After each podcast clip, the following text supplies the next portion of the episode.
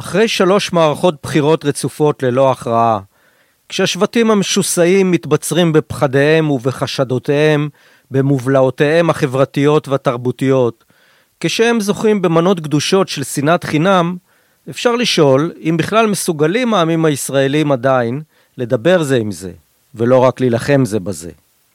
האם בזמן שכללי המשחק הישנים מתפרקים, דווקא מסורת המחלוקת היהודית הנושנה, אותה קטטה מאורגנת, מתודה שלא חדלה להתקיים מעולם ורק משנה את פניה מדור לדור, היא שעשויה להציל את היחד הישראלי מהיפרדותו לגורמים? דוקטור רות קלדרון, מנהלת עלמה, בית לתרבות עברית, אשת חינוך וחוקרת תלמוד, ח"כית לשעבר, שהיא אורחת פרק זה, סבורה שכן. כשנבחרה לכנסת ה-19 מטעם יש עתיד, ומונתה לתפקיד סגן יושב ראש הבית, יזמה קלדרון בית מדרש בכנסת, שבו התקיים טקס לימוד שבועי שנועד להפגיש את המחוקקים של ההווה עם המחוקקים של המאות הראשונות לספירה, ועם המחלוקות העזות שניהלו חכמי המשנה והתלמוד. הטקס לא שרד לאחר עזיבתה את הכנסת. בקדנציה בת השנתיים שלה בכנסת, ניהלה קלדרון הציונית-חילונית מחלוקות עם יריבים פוליטיים, חרדים, דתיים לאומיים, ערבים, שהתנקזו אולי לרגע אחד שבו עמדה מול מחזה שלא יכול היה להשאיר אותה שוות נפש. חברת הכנסת חנין זועבי, יריבה פוליטית, חזרה לכנסת ממסעה קונטרוברסלי במרמרה, והותקפה בברוטליות על ידי חברי הכנסת של הימין. קלדרון, שבימים רגילים אי אפשר להאשימה בחיבה יתרה לזועביס של המשותפת, פשוט התיישבה בשתיקה לצידה של המיעוט הנרדף. מה שהפך אחר כך לסוג של ידידות אישית, סקרנית, משני צידי המתרס. סקרנות גדולה גילתה גם כלפי יריבים פוליטיים ואידיאולוגיים אחרים, אך שני תיקוני החקיקה העיקריים שניסתה קלדרון להעביר בהסכמה, תוך ניהול מחלוקת קשה, הצעה לעיגון מגילת העצמאות כחוק יסוד, והצעת חוק ועדת שמיטה ממלכתית, לא הצליחו לעבור את המשוכה הפרלמנטרית שהציבו היריבים הפוליטיים.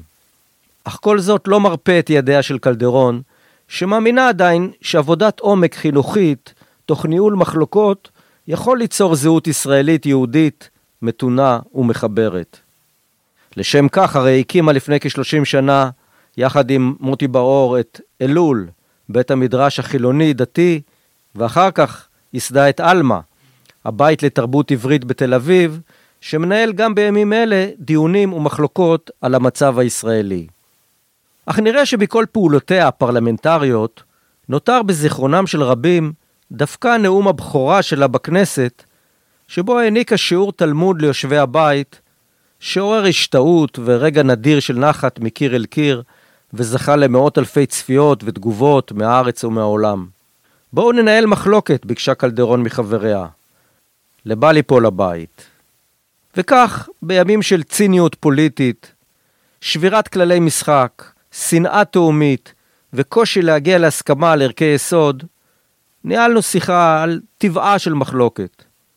למה אנחנו רואים בצורה כל כך שונה את אותה תמונה שתלויה על הקיר? מה מרגישים כשלא מסכימים? למה אי הסכמה הופכת לטינה? האם חרדים, מתנחלים, פוסט-ציונים, פשיסטים, יכולים להיות בני פלוגתא של ליברל חילוני? איפה הקווים האדומים שלך? שאלתי אותה. ומתי יוצאים למלחמה על הגנת ערכי היסוד שלנו? ניהלנו את השיחה הזאת תוך מחלוקת נוקבת. היא מאמינה וחוששת, אני כופר ומנסה להאמין.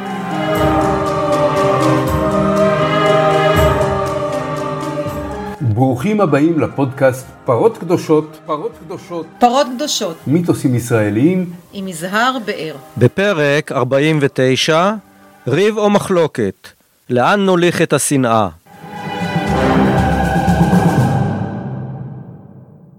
דוקטור רות קלדרון, שלום. שלום. אנחנו יושבים היום בשיא ימי הקורונה, אחרי מערכת בחירות שלישית באותה שנה, שבה ובהן עלו מחלוקות ו- וגילויי שנאה והסתה כלפי הצד השני באופן יוצא דופן. אנחנו מקווים שזה השיא. כן. זה עוד יכול להחמיר. ואני בעצם רוצה לשאול אותך, כחוקרת תלמוד, כמייסדת בתי המדרש של לול ועלמה לתרבות יהודית, וגם כחברת כנסת לשעבר, וגם כמי שעוסקת במחלוקת. אנחנו מביטים על תמונה שתלויה עכשיו על הקיר. איך את מסבירה את זה שאנחנו רואים דברים שונים לחלוטין? אני חושבת שזה כל הסיפור של תמונה. כל אחד רואה דברים שונים לחלוטין. כלומר, אה, יש מדרש כזה שכשיצאו עשרת הדיברות, אז אלוהים אמר את עשר הדיברות, אבל כל אדם ואדם בישראל שמע כן. את מה שהוא היה צריך לשמוע. כלומר, בטח באמנות, כשרואים תמונה, כן.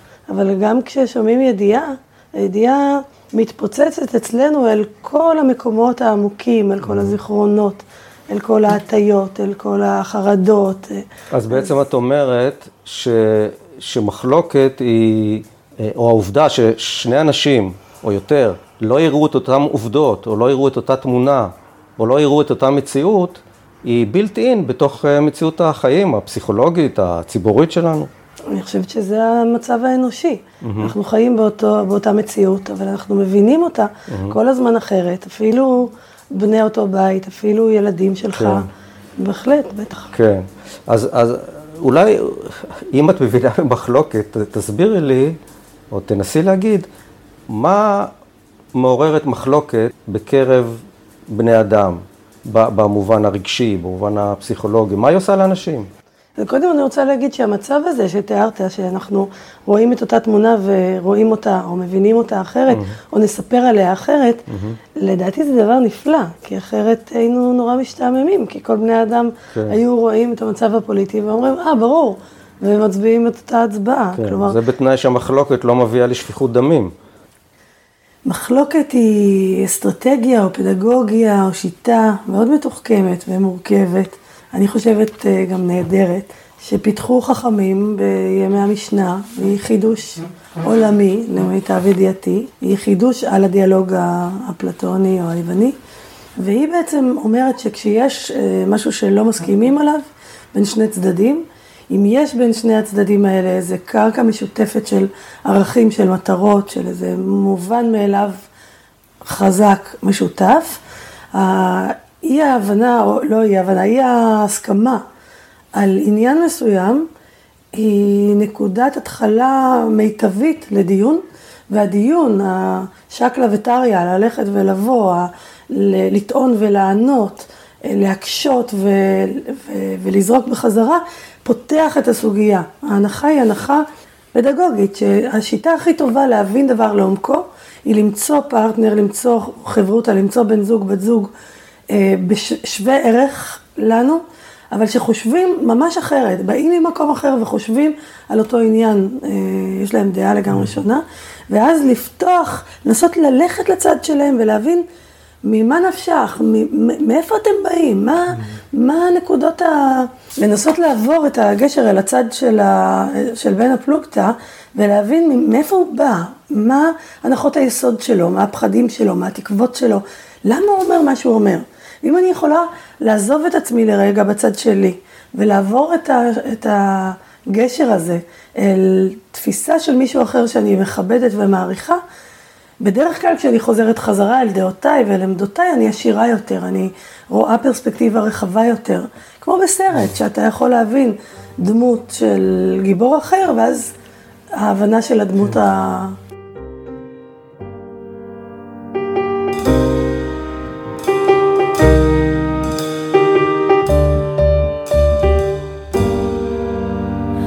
אפשר לחשוב שמעתי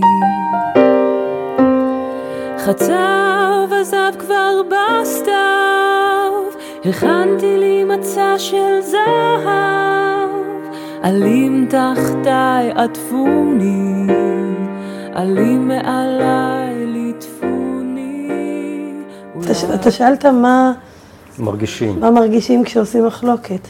מחלוקת היא בעצם כלי קיבול להכיל את אי ההתאמה או את השונות בהבנה שלנו את המציאות.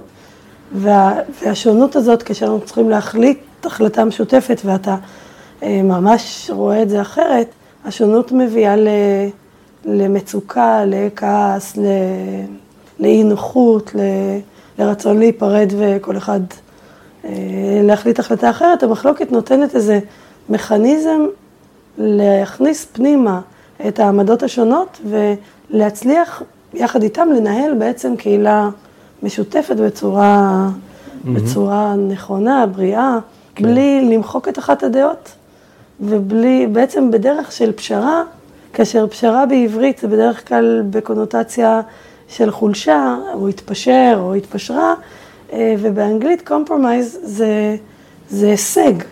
אני חושבת שהמחלוקת היא כלי ששופכים לתוכה את הדעות המאוד מנוגדות ומצליחים ליצור אה, פשרה שאפשר לחיות איתה. אני חושבת שהמערכת הדמוקרטית שלנו, הישראלית, בנויה בעצם, או אמורה הייתה להיות בנויה על מחלוקות, והקואליציה אמורה הייתה לייצר מחלוקת שתביא לפשרה. נדבר על זה אחר כך, למה זה לא ממש... וזה לא קורה. לא כל כך אבל, טוב. אבל למה, למה כשאני שומע בר פלוגתא לדעות שלי, נגיד הפוליטיות, האידיאולוגיות, אני כל כך מתרגז, זה ממש, אני מרגיש שזה פוגע לי במה, איך הוא לא מבין, מה הוא עיוור, הוא טיפש, הוא... אה, למה זה כל כך מרגיז אותי? אז אני לא פסיכולוגית ולא פסיכואנליטיקאית, אבל גם כשאתה אוהד מכבי ואתה שומע הפועל, אוהד הפועל ושומע מכבי, כן. יש איזו חמיצות כזאת של, כן. של אה, כאילו מישהו אה, מאיים עליך, על הזהות, ה, על הזהות כן. הפנימית שלך, ויש רצון להדוף את האחרים, ובדרך כלל אתה לא רק שומע בר פלוגתא אה, מסיח לפי תומו את הדעה שלו, אלא בדרך כלל מסורג בתוכה כבר בוז לדעה שלך, אלימות, תוקפנות, אנחנו כמעט אף פעם לא מאוים, לא שומעים... אני מרגיש מאוים. אתה מרגיש בעצם. מאוים? בהחלט. אני חושבת שאנחנו, זה בא לנו למקום של הזהות, למקום הכי עמוק.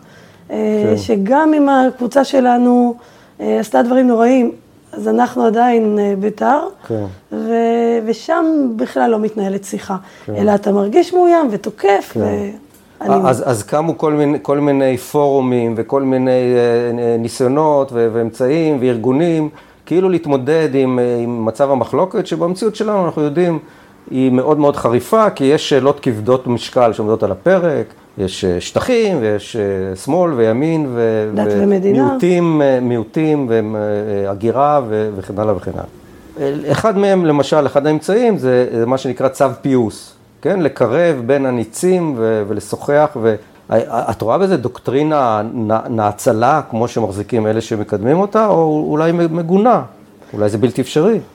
אני חושבת שצו פיוס, קודם כל יש משהו אוקסימרון בשם, לצוות על פיוס, זה כמו להגיד יהיה ספונטני, או, כן. או באופן ספונטני תרדם. זה, כן. פיוס הוא לא דבר שאפשר לצוות עליו, זה, זה תהליך נפשי עדין מאוד, אנושי. הם לשיטתם אבל מנסים ל- ל- לקרב את הצדדים. כן, אני בטוחה שצו פיוס נעשה, וכמה מידידיי הטובים, נעשה בכוונות טובות מאוד, אבל אני לא ראיתי שהתנהלה מחלוקת. כלומר, השתמשת קודם במושג... זאת אומרת, הם מטאטאים מתחת לשטיח את הבעיות הקשות, או את השאלות הקשות, שעלולות אה, לפוצץ אה, דיון על מחלוקת? אני לא ראיתי מספיק הבניה של מחלוקות. כלומר, ממש לייצר פלטפורמה שבה צד אחד אומר עד העומק את העמדה שלו, עם כל האידיאולוגיה וה... עם כל הטעם שהוא יכול להביא, ואחר כך מקשיב לצד השני, מנסח את האידיאולוגיה שלו ואת העמדה. כלומר, בדרך כלל אלו לא נותנים לגופים מסוימים להיכנס לבתי הספר שלהם, כן. ואלו לא נותנים לגופים להיכנס כן. לבתי הספר שלהם, וכל הזמן מחנכים את הילדים כמה אנחנו צודקים, ואנחנו הופכים להיות קהילות סגורות והומוגניות, וכל הזמן, גם הפיד בפייסבוק כל הזמן מעודד אותך, כי זה החברים שלך, כמה שאתה צודק ויפה ונכון, ובכלל לא מתנהלת מחלוקת. ואז כן. צו פיוס זה להגיד, בוא נאהב אחד את השני ותהיה אהבה הדדית וסולידריות, כאשר לא ביררנו עוד. ממה נפשך? מאיפה אתה בא? למה אתה אומר את זה? למה אתה... אני... הייתה, הייתה לי זכות כמה פעמים לנהל מחלוקת בזמן ששירתתי בכנסת, אה, יחד עם, אה, מהצד השני, עם יריב לוין ו... ואיילת שקד, והייתה לי סקרנות גדולה להבין, דיברנו על. הכרזת העצמאות, למה?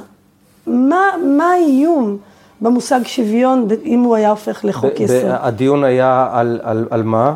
הדיון היה על ההצעה שלי, אה, שהתייעצתי ונעזרתי באחרים, כדי לנסות לחוקק או לתת להכרזת העצמאות מעמד של חוק יסוד או מבוא לחוקה. כן. והפלוגתא הייתה בעיקר על המושג שוויון, שוויון אזרחי מלא לכל אזרח. אוקיי. אה, והיה לי מעניין מאוד וחשוב להבין איפה האיום שהמושג שוויון היום... אה, כלפי, כלפי, כלפי הבני פלוגתא שלך, או, או כן, הצד השני. והיה לי הרבה מה ללמוד מזה, כי כן. אני לא חושבת, כשאני מנהלת מחלוקת, אני לא חושבת שכל האמת אצלי. אני בטוחה שיש לאדם ממולי, למרות שהוא מאיים עליי ומלחיץ אותי ומעצבן אותי הרבה פעמים בעמדות שלו, חלק מהאמת נמצאת אצלו, ואני צריכה באיזושהי דרך אה, מאורגנת לאפשר לעצמי להקשיב ולאפשר לו להגיד דברים שיחדשו לי, כי לו ידעתי את כל האמת, לא הייתי צריכה מישהו אחר. אבל בעקבות ניסיונות כאלה, או חוויות כאלה, את יותר אה, אופטימית לגבי היכולת לנהל מחלוקות מהסוג הזה, מחלוקות פוליטיות, אידיאולוגיות? כן, אני חושבת שאי אפשר בלי. כן. אני חושבת שזה שהתרבות שלנו אה, המציאה ממש את המדיום הזה כן. של כתיבה, כתיבה של חוכמה ושל של פילוסופיה, של התלמוד, או כן. של צורת ניהול קהילתי, משפטי, על ידי מחלוקות רצו ושוב, על ידי, כן. על ידי סוגיות שכל הזמן הולכות מצד אחד לצד שני, ושוב, צד אחד וצד שני. כן. החידוש הזה הוא בלתי רגיל בעיניי, אני לגמרי מאמינה בו. כן. אני חושבת שהאיום על הדמוקרטיה ועל החוכמה האנושית בכלל, היא מצד אנשים שבטוחים שהם לגמרי צודקים, והם והחברים שלהם מחזיקים את הצדק כן, אה, כן. בכיס. אז אה, אני אני מניח שאני יכול להעיד על עצמי, שאני ליברל, דמוקרט, חילוני, יכול להיות ש, ש, שההגדרה הזאת מתאימה לך, פחות או יותר. האם אנשים כמונו יכולים באמת לנהל דו-שיח אפקטיבי על מחלוקות עם חרדים, מתנחלים, פוסט-ציונים, פשיסטים? האם הם יכולים להיות בני פלוגתא בכלל של ליברל, חילוני, דמוקרט? אני חושבת שצריך קרקע משותפת, צריך איזו אדמה משותפת כדי לנהל מחלוקת. וכאן אין, אין כל. כך, כי, כי בחרדים ה- אין שום בעיה. החרדי, הוא, יש לו את המתודה שלו. חרדים יש לי לגמרי קרקע משותפת איתם. יש לך או אין לך? לגמרי, בטח. אוקיי, מרגישה אבל הם לא, אחווה הם לא, גדולה. אבל הדמוקרטיה היא, היא לא עבורם ערך. המילה חרדים היא, היא כללית מדי. כללית מדי. בתוך העולם החרדי יש הרבה מאוד שותפים להרבה מאוד מערכים שלנו, ובמקום שאנחנו לא שותפים זה מאוד מעניין אותי, והרבה פעמים אני לומדת וגם מאמצת עמדות שלהם. כך כמובן גם מתנחלים, הם בהחלט שותפים להרבה מערכים שלי. כשזה דעה אחרת, אני תמיד רוצה לשמוע, לפעמים זה קשה לי מאוד לשמוע, אני מתעצבנת, אבל אני סקרנית לשמוע. כשזה לא דעה, אלא עמדה שבעיניי יש בה רוע, למשל להגיד שההומוסקסואלים הם אה, אנשים פגומים, או למשל אבל להגיד... הרוע, הרוע הוא, הוא קביעה שלך, בעל בעל הרוע לא תופס את זה כרוע. נכון, אני זה- קובעת. זה עמדתו. אני קובעת שיש הבדל, אני קובעת, לא- עם מי אני מנהלת מחלוקת. אבל אני חושבת שזה לא רק קביעה אישית שלי, שיש דעות ויש עמדות, כמו למשל אנטישמיות, שכל היהודים הם רעים. אני לא חושבת שזה דעה, זאת עמדה שיש בה רוע. באותו אופן לומר על כל ההומוסקסואלים או כל, ה, כל הקהילה הגאה שהיא מעוותת, או דברים כאלה, אין לי איתם, אין לי איתם קרקע משותפת לנהל מחלוקת. כי, או למשל אה, פשיזם, נאציזם, אה, פשיזם זה מילה קצת רחבה, אני לא יודעת כן. ממתי זה מתחיל, כי יש אנשים שאומרים פשיזם על עמדות אה, שאני חושבת שהן לגמרי לגיטימיות. אז, אז בעצם, איפה עוברים הקווים האדומים מבחינתך, או אם בכלל, יש קווים אדומים שבהם את אומרת, פה אין לי מחלוקת עם הצד השני, פה זה מלחמה אולי לחיים או למוות, כן? ש, שבהם הם- זה הקו האדום, שאותו אני לא מוכנה שיעברו. אני מקווה שאני לא אגיע למלחמה לחיים ולמוות, אבל אני לא מנהלת שיחות עם אנשים שהעמדות שלהם הן לא מכבדות ערך חיי אדם של כל אדם באותה, באותו מובן, ואפילו בתלמוד למשל, יש אה, כל המציל נפש כאילו הציל עולם כן. ומלואו, ואחר כך מדייקים את זה, או הוסיפו כן. לכתב היד כל המציל נפש מישראל. כן. אז כבר יש מחלוקת בין האם יש, ש- האם כל אדם בעולם, כל נפש, היא שוות ערך, או רק, או נפשות מישראל שוות יותר. כן. זאת מחלוקת שאני כן אנהל כן. אותה. אני לא, אני לא בן אדם של איזה קווים אדומים עקרוניים, אני כן. יודעת בדרך כלל אם, אם האדם שמולי הוא בר פלוגתא או אויב תרבותי שאני צריכה להילחם נגדו. אוקיי. בעצם את אומרת שקווים אדומים זה הגדרה סובייקטיבית שלך. את מעמידה את הקווים האדומים. אין... אני חושבת שכל אדם יש לו קווים אדומים. כן.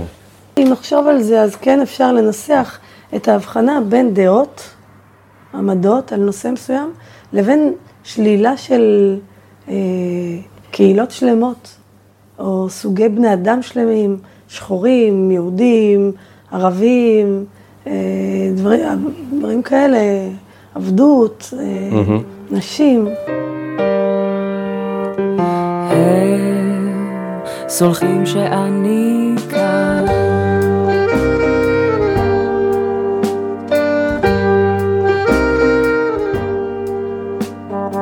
אז, אז אולי אהבה, אהבה במובן הרחב של המילה, לאו דווקא אהבה זוגית או אירוטית, אה, האם היא יכולה להשיב על הכל? אהבה ראיתי בבית שלי כשגדלתי, אימא שלי הייתה שמאלנית ואבא שלי היה ימני, והי- והייתה אהבה רבה בבית, מדי פעם עפו ספרים, אבל הייתה אהבה. אמ, וכן, אני חושבת שכש... ראיתי שכשאוהבים מישהו באמת, זה יורד מתחת לדעות. זה כאילו נמצא באיזה מקום יותר עמוק. גם נגיד לילדים שלנו, יש להם לפעמים תקופות עם עמדות ודעות נורא נחרצות, אבל אני אוהבת אותם, או אתה אוהב אותם מתחת לדעות. אבל מה, מה, מה עושים במקרה שהצד השני לא משיב לך אהבה? זאת אומרת, אז אהבה היא לא חייבת להיות אה, הדדית, אתה יכול לאהוב עד שהוא יחזור. זאת אומרת, זו הדוקטרינה הנוצרית, ש... שגם תגיש את הלחי השנייה. לא, אתה לא צריך להסכים איתו, אבל השאלה אם אה, הילד שלך בשלב מסוים אומר שצריך אה, לבטל את כל הרכוש הפרטי, האם אה, זה גורם לך פחות לאהוב? כלומר, האהבה והעמדות זה לא, זה לא קו סימטרי, אבל כשאדם בשם הדעות שלו, בעיקר אדם בוגר כבר ושלא נולד לנו, בשם הדעות שלו הופך להיות צר אופקים, אכזרי, אה, קטנוני, צדקן, זה הכי גרוע. כן, אני חושבת שזה מאוד מקשה על אהבה. כן. אז, אז בוא- ויכוח לא מקשה על אהבה, אבל אה, התנשאות ובוז כן. לא מאפשרים אהבה. אז בואי בוא נלך קצת לתחומי העיסוק הכמעט יומיומי שלך. תרבות המחלוקת היהודית בעצם יצרה תרבות.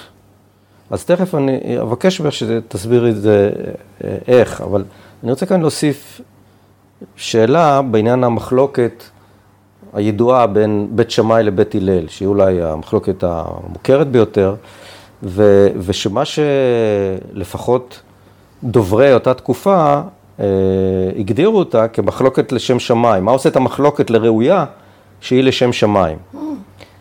אפשר אולי להרחיב את זה ולהגיד, קצת בלשון ימינו, ש, שאם היא קשורה ל, ל, לאמיתות, לעובדות, שהמחלוקת היא אמיתית, היא לשם שמיים, ואז היא ראויה.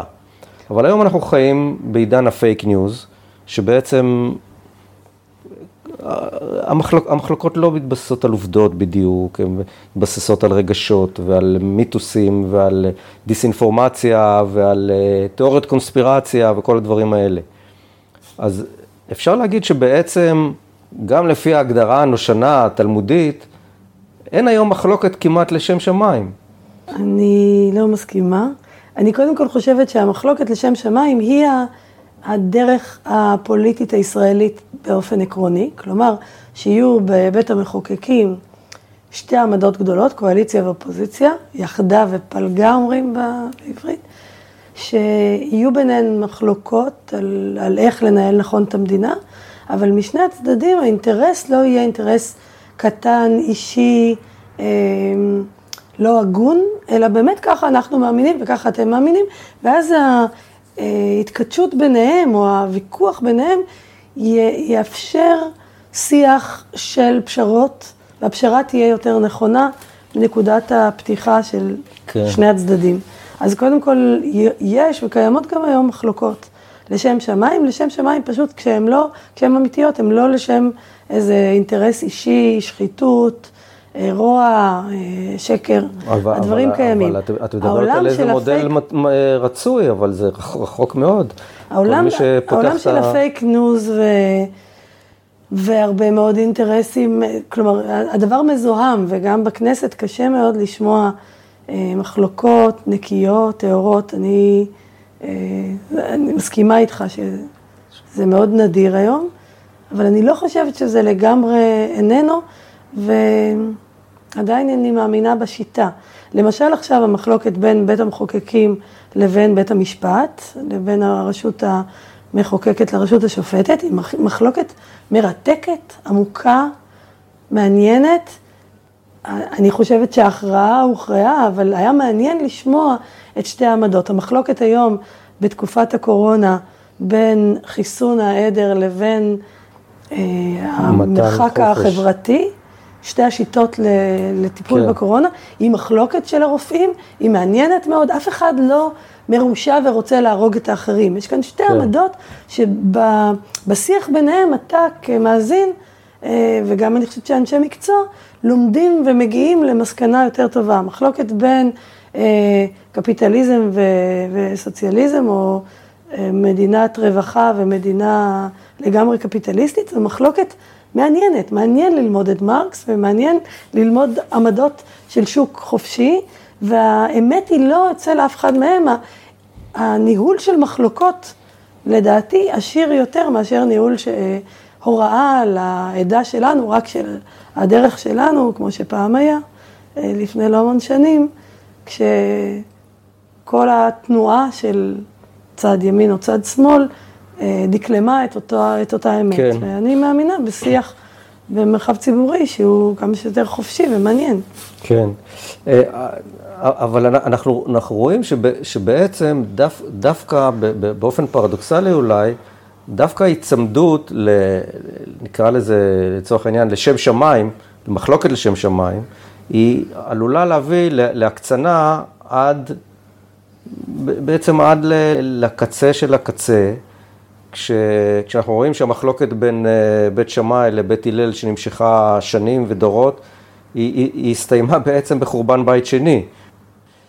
זאת אומרת, ההיצמדות לאמת, אידיאל, לאמת אידיאלית ולמטרות נשגבות וקדושות עלולה להוביל לפשיזם, לנאציזם, להצדקה לאלימות ו- ולרשעות. זאת סכנה של מחלוקות, אבל כן. זה לא פועל יוצא טבעי כן. מחלוקות. כלומר, אפשר להגיע לרשעות גם בלי מחלוקת.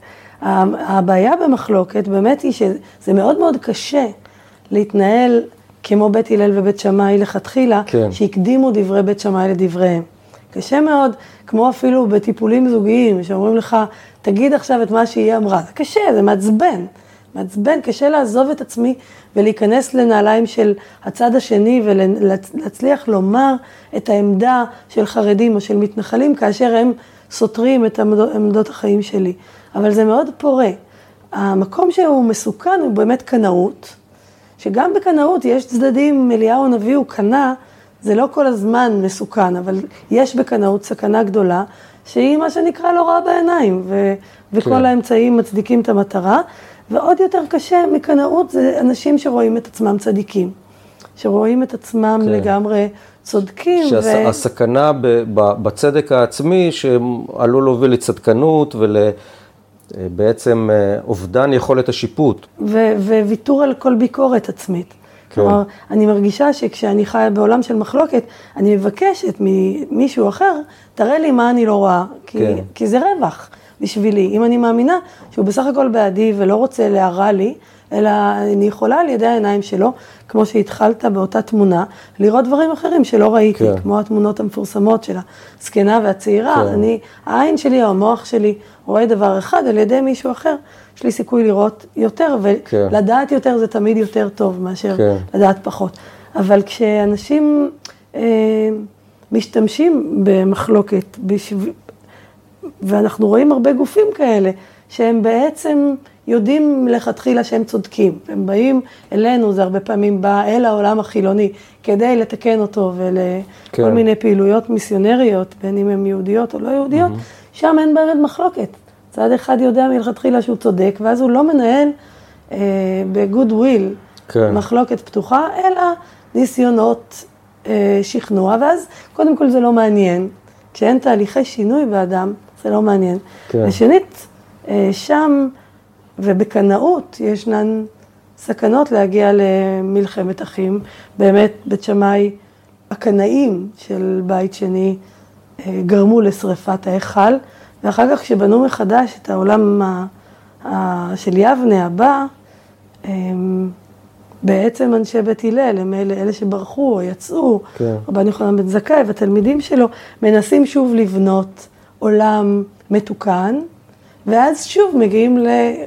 למרד הגדול, ושוב כן. כולם מגיעים לקנאות. כלומר, היצר הרע של קנאות כן. אה, נמצא בכל אחד מאיתנו, גם זאת אומרת, ב... זה, זה, זה, אפשר להגיד שבעצם תרבות המחלוקת שמתגלגלת מדור לדור ומתקופה לתקופה, היא, היא בגלים, היא מקצינה ומגיעה לקנאות.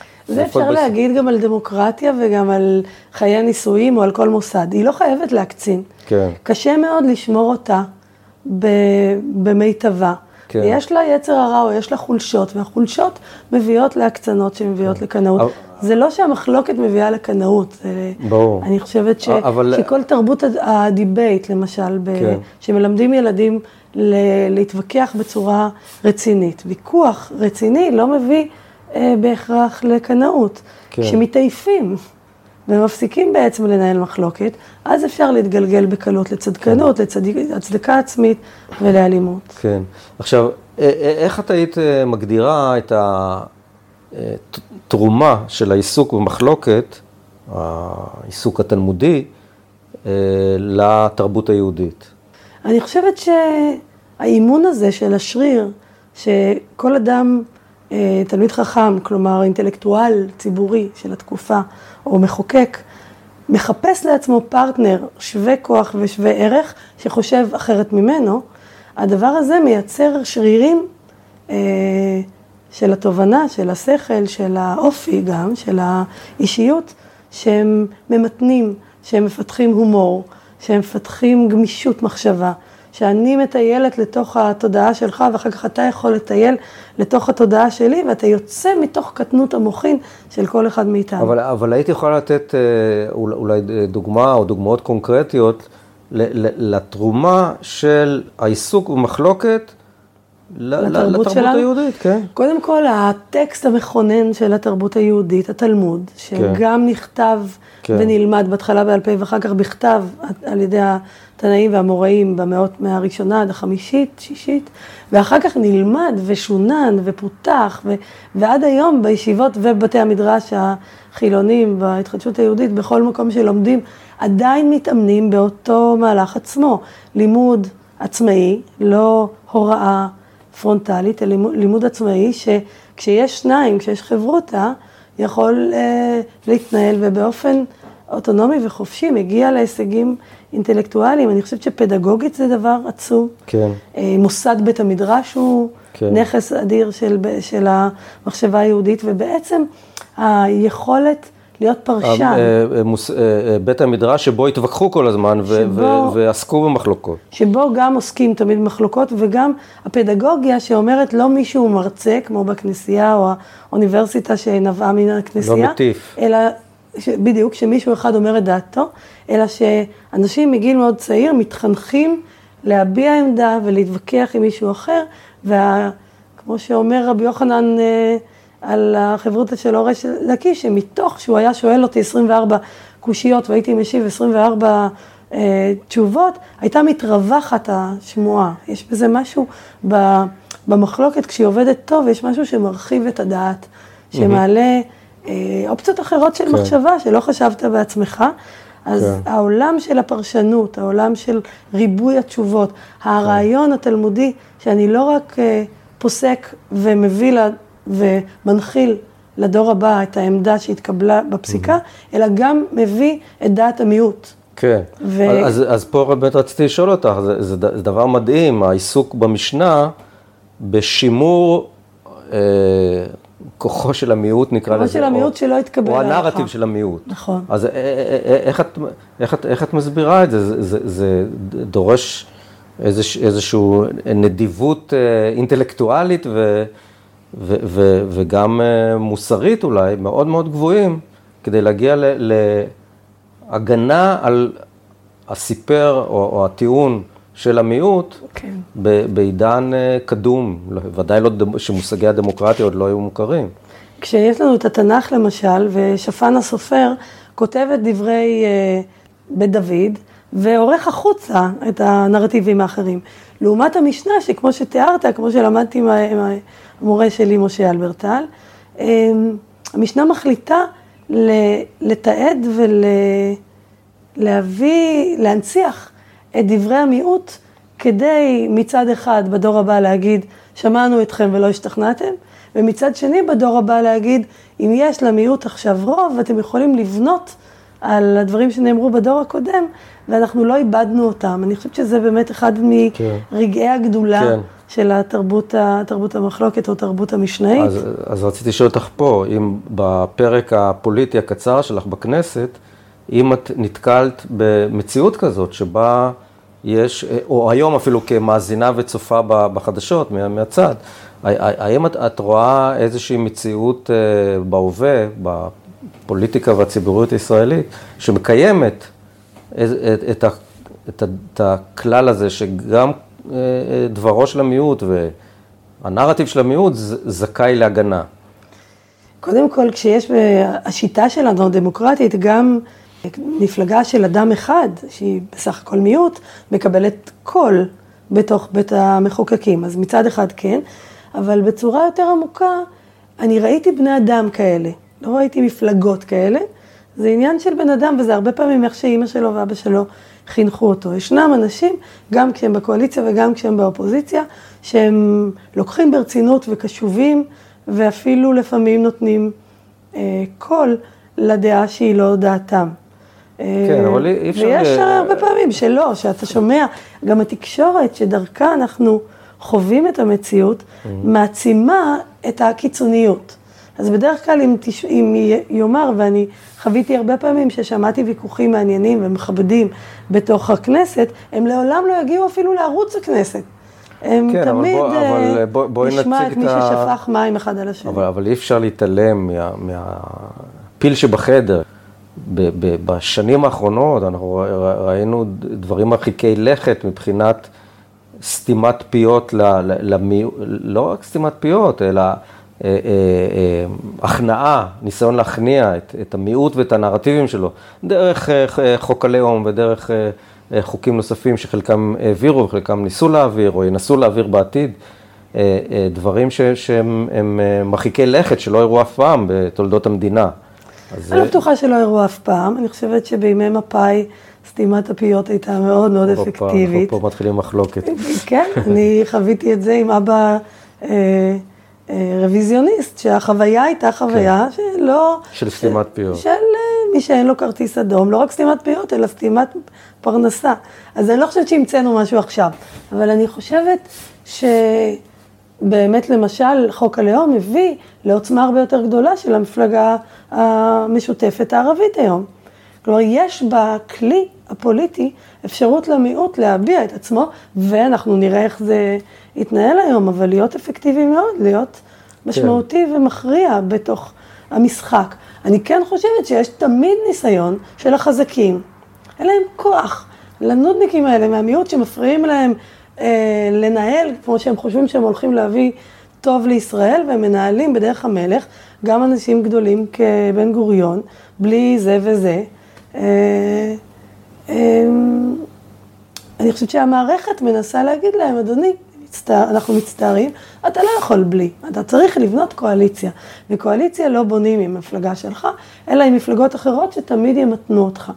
אני כואבת תמיד את המצב שבמקום לבנות מרכז בישראל, שאני רואה 60-70 מנדטים של מרכז, בדרך כלל הבחירה היא של אחד הצדדים שהוא מעט גדול יותר, לדלג על בני הפלוגתא הקרובים אליו ולעשות אה, קואליציה עם מי שרחוק ובעצם לא רוצה לנהל את המדינה ביחד, אלא רוצה... ולמה אה, זה לס... קורה? כי קשה, הכי, הכי הרבה קשה להתנהל, לנהל מחלוקת עם מי שקרוב. הם הכי מעצבנים. את המאוחד, האיחוד הכי מעצבן. את השומר הצעיר, אתה קם הכי מעצבן. ואת הליכוד, הימינה הכי מעצבנים. כן. אלו שקרובים הם מגרדים לנו. כן. אבל שם, אני חושבת, אה, טמונה המחלוקת הפורייה ביותר. כן. אה, צריך ל... לנשום עמוק, להיכנס למחלוקת כשאתה לא רעב ולא עייף, ולנסות אה, להגיד לעצמך, יש לי פה משהו להרוויח. לא שאני מצליחה לעשות את זה הרבה פעמים, כן. אבל uh, כשאני לומדת את זה, אני מרגישה בהחלט ש, ש, שהתפתחתי, שהתעשרתי. אתה מרגיש שמשהו טוב קורה, שאתה יוצא מעצמך ומהמקום הקטן הזה בך, שכל הזמן רוצה להצדיק את עצמו, ואתה למדת משהו, והמקום הנקי של הסקרנות, שהסקרנות בדרך כלל לא עובדת אצל האגו, כי היא סקרנית. והיא אומרת, וואלה, זה מעניין איך שהוא אמר את זה. מעניין איך חרדים חושבים על בריאות, על נשיות, על לימוד, על, על משפחה. מעניין, זה לא איך שאני בוחרת לחיות, אבל זה מרחיב לי מרפסת. וברגעים האלה אני מרגישה כן. שמחה של לימוד. כן.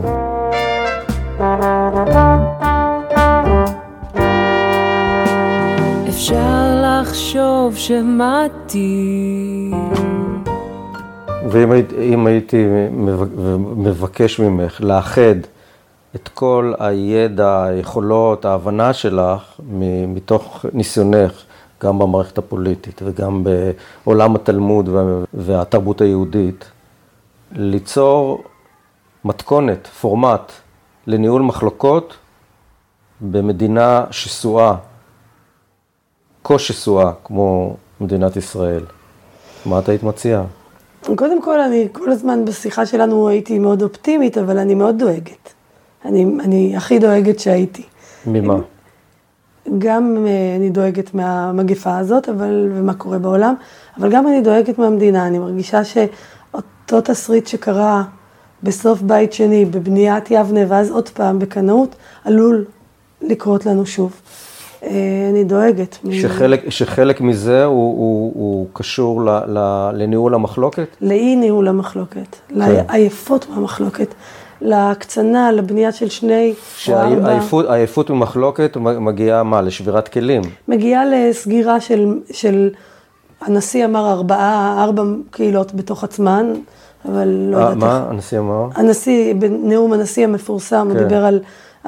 שבטים. השבט הערבי, השבט החרדי, השבט החילוני כן. והשבט הציוני-דתי, אבל אני לא יודעת אם הייתי סופרת בדיוק ארבע, אבל סגירה של קהילות בתוך עצמן, ואז אה, לא מתנהלת לא, מחלוקת טבעית, אין גם אין מקום של... אין מחלוקת, יש שנאה בעצם. אין מקום של חיכוך, ושסע. הצבא שהיה מקום מפגש, בתי החולים שהם מקום מפגש, המרחב הציבורי שהוא מקום מפגש, אה, הולך ונסגר, ו- וכל אחד מנהל את הצבא שלו את ה... כלומר, את הגדודים שלו, את המקומות קנייה שלו, אה, האוניברסיטאות שלו, וכשאין אימון... מובלעות חברתיות, כן. כן. וכשאין שיח, דיבור אחד עם השני, ואין חיבה ואין סולידריות, אני מאוד חוששת שלא תתנהל מחלוקת לשם שמיים, ושאני נאבד את הדבר הזה שבעיניי הוא, הוא זכות מאוד גדולה לחיות בארץ הזאת, להיות חלק מציונות, אני ציונית. אני מאמינה בה ואני מודאגת. וחוץ אז... מזה שאת ציונית, את יותר אופטימית או יותר פסימית לגבי העתיד שלנו? אמ, גנטית אני יותר אופטימית. המצב של היום הוא מצב שבהחלט מאתגר את האופטימיות שלי ואני דואגת. אני לא פסימית, אבל אני דואגת. אני חושבת שצריך לעשות מעשה. אז המעשה שאני מרגישה שאני צריכה לעשות זה בחינוך ובבניית בתי מדרש, גם בעולם החילוני, או מקומות מפגש של כל מיני סוגי אנשים, גם בציבור שלי, ולהתאמן בשריר הזה של מחלוקת, ולנסות להביא אותו גם למרחב האינטלקטואלי, גם למרחב האקדמי וגם למרחב הפוליטי. אז אולי נסיים את השיחה הזאת, אם תוכלי לתת אה, איזו דוגמה שתבחרי מתוך העיסוק התלמודי בתרבות המחלוקת. אבל שמה זה הדוגמה לכישלון המחלוקת. ישנה מחלוקת מפורסמת בין אה, רבי ישמעאל, דבי רבי ישמעאל, זו ישיבה שלמה של רבי ישמעאל, ושמעון בר יוחאי. רבי ישמעאל הוא סוג של אה, אדם קצת יותר דומה לערכים שלנו, והוא מדבר על, ה, על המתח בין עבודה ללימוד תורה, או עבודה ויצירה בעולם שלנו, והוא אומר, צריך להנהיג בהם מנהג דרך ארץ, גם לעבוד וגם ללמוד. בימי, הם היו חקלאים, בחודשי הזריעה והחרישה, וה, ואחר כך הקטיף והאסיף, נעבוד בחקלאות, ובשאר החודשים נלמד תורה. מולו, שמעון בר יוחאי אומר, לא נגיע לשום הישגים אם גם נעבוד וגם נזרה וגם נבצור וגם נחרוש וגם... נ... אנחנו נלמד תורה, או נעסוק ביצירה, באמנות, ובני אה, עמים אחרים, פועלים זרים, יעסקו בחקלאות. ויש ביניהם מחלוקת איך נכון לאדם לעבוד, האם נכון לאדם לנהוג בעצמו מנהג דרך ארץ, גם לעבוד וגם ליצור, או שנכון יותר רק ליצור, לקבל מלגה מלאה, ושמישהו אחר יעבוד. וזאת מחלוקת שכשלמדתי אותה כבחורה צעירה, הייתי כמובן בהזדהות גמורה עם רבי ישמעאל, כמה זה יפה שגם עובדים וגם לומדים, ואנחנו מתרבות של עבודה כערך וכולי. וחולפות השנים, ומשתנה גם התרבות שלנו, ופועלים זרים גם בונים את בתינו, גם מטפלים בזקנינו, וגם מנקים את בתינו, וגם פועלים בשדותינו. ויותר ויותר הציבור הישראלי אה, או לפחות הציבור האינטלקטואלי הישראלי הופך להיות שמעון בר יוחאי. אני לא משוכנעת בדרכו, אבל אני לפחות מבינה את המתח הפנימי הקיים בין הרצון לעשות את הפעולה המעשית ולראות את היופי בעבודה הסיזיפית של להכניס למדיח, להוציא מהמדיח, להכניס למדיח, לטפל בילדים, לגדל mm-hmm. חקלאות, לעומת התפיסה האירופאית האינטלקטואלית, או היום זה לא אירופאית, אלא אינטלקטואלית כלל עולמית של אין לי כוח להתעסק בדברים האלה, אני רוצה לנהל את חיי. אז אני רוצה לומר שבמשך החיים שלי, נעתי רצו ושוב בין שכנוע גמור ברבי שמואל, לבין הבנה פתאום של רב... שמעון בר יוחאי, שהיה נראה לי איזה מין דעה נוראית, פתאום אני אומרת, וואו, היא די דומה ל... לדעות שלנו, וחזרה כן. לבר יוחאי וחזרה לרבי ישמעאל. כן. אז זאת אומרת, המתנה הזאת שהמחלוקת, איך לחיות את החיים נכון, שניתנה לי דרך התלמוד, במשך שנות חיי ראיתי איך אני יכולה להזדהות עם צד אחד ואז להזדהות עם צד שני, וזה פשוט יפה אינטלקטואלית. כן. עמוק. אז אני מקווה שלפחות אין מחלוקת בינינו, שהייתה לנו שיחה טובה. תודה רבה. תודה רבה על השאלות הטובות שלך. האזנתם לפרק ריב ומחלוקת, לאן נולכת השטנה, עם דוקטור רות קלדרון. כמו בכמה הזדמנויות בעבר, מפעם לפעם אני נוהג לשלב בתוך פרקי פרות קדושות יצירות של מוזיקאים ישראלים מוכשרים שפחות מוכרים בציבור, על מנת להציגם בפני מאזיננו ולעודד את יצירתם. דפנה דה פריז היא יוצרת מבטיחה, גננית ירושלמית, שהוציאה שני סינגלים. אחד מהם, רקבים לגננית, מלווה את הפרק הזה. להתראות בפרק הבא. ומעלי השחירו עליו, דמעו ענניו. מעליי נדו עליי וכיסו. שכחו שאני כאן. הם שכחו שאני כאן, שכחו שאני כאן.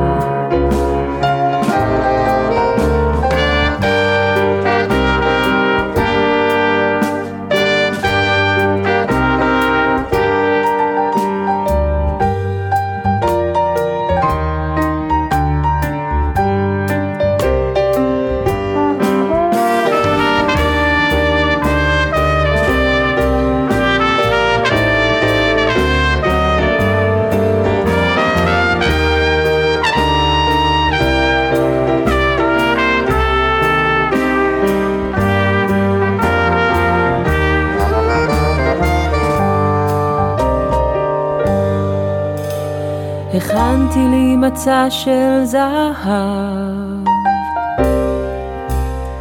אפשר לחשוב שמעתי,